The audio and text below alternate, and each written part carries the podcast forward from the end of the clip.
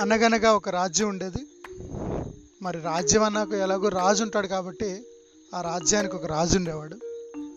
ఆ రాజుకి ఒకరోజు ఒక కళ వస్తుంది. ఆ కళ ఏంటంటే తన పళ్ళన్నీ ఊడిపోయినట్టు కలుస్తుంది గాబరా గాబరాగా వెంటనే ఆ మరుసటి రోజు ఉదయం ఒక పెద్ద బ్రాహ్మణుడిని పిలిచి నాకు ఇలా కళ వచ్చింది అని అడగగానే ఆ బ్రాహ్మణుడు ఇలా కళ వచ్చిందంటే దాని అర్థం మీకంటే ముందుగా మీ చుట్టాలు మీ బంధువులు మీ కుటుంబ సభ్యులు అంతా మరణిస్తారు అని చెప్పడం జరుగుతుంది. వెంటనే రాజుకి ఎక్కడ లేని కోపం వచ్చేసి తనకి కొరడా దెబ్బల శిక్ష విధిస్తాడు.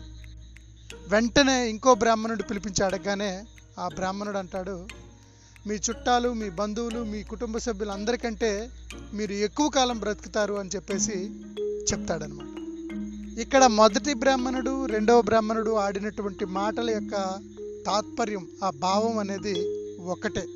అయినప్పటికీ చెప్పిన విధానం ఏదైతే ఉందో అది వేరు. మనం మాట్లాడేటువంటి మాట మన మాట తీరు మనమేంటో మన చుట్టూ ఉన్నటువంటి సమాజానికి తెలియజేస్తుంది. అవతల వారికి నచ్చేటట్టు మాట్లాడాలంటే మనం చాలా పాజిటివ్గా చక్కగా మాట్లాడాలి. అవతల వాళ్ళకి గిచ్చేటట్టు మాట్లాడాలంటే ఇలా నెగిటివ్గా నేరో మైండెడ్గా మాట్లాడాలి.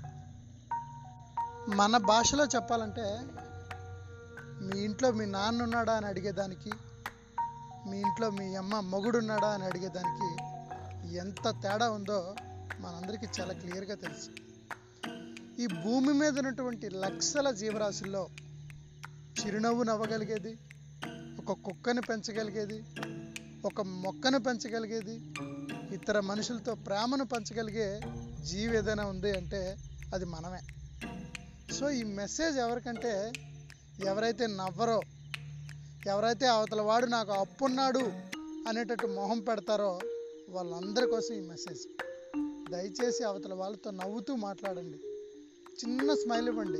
ఈ స్మైల్ ఏదైతే ఉందో ఖర్చు లేనటువంటి అత్యంత విలువైనటువంటి ఔషధం. ఏం పోయింది మీ సొమ్ము? నవ్వితే ఏం పోయింది మీ సొమ్ము?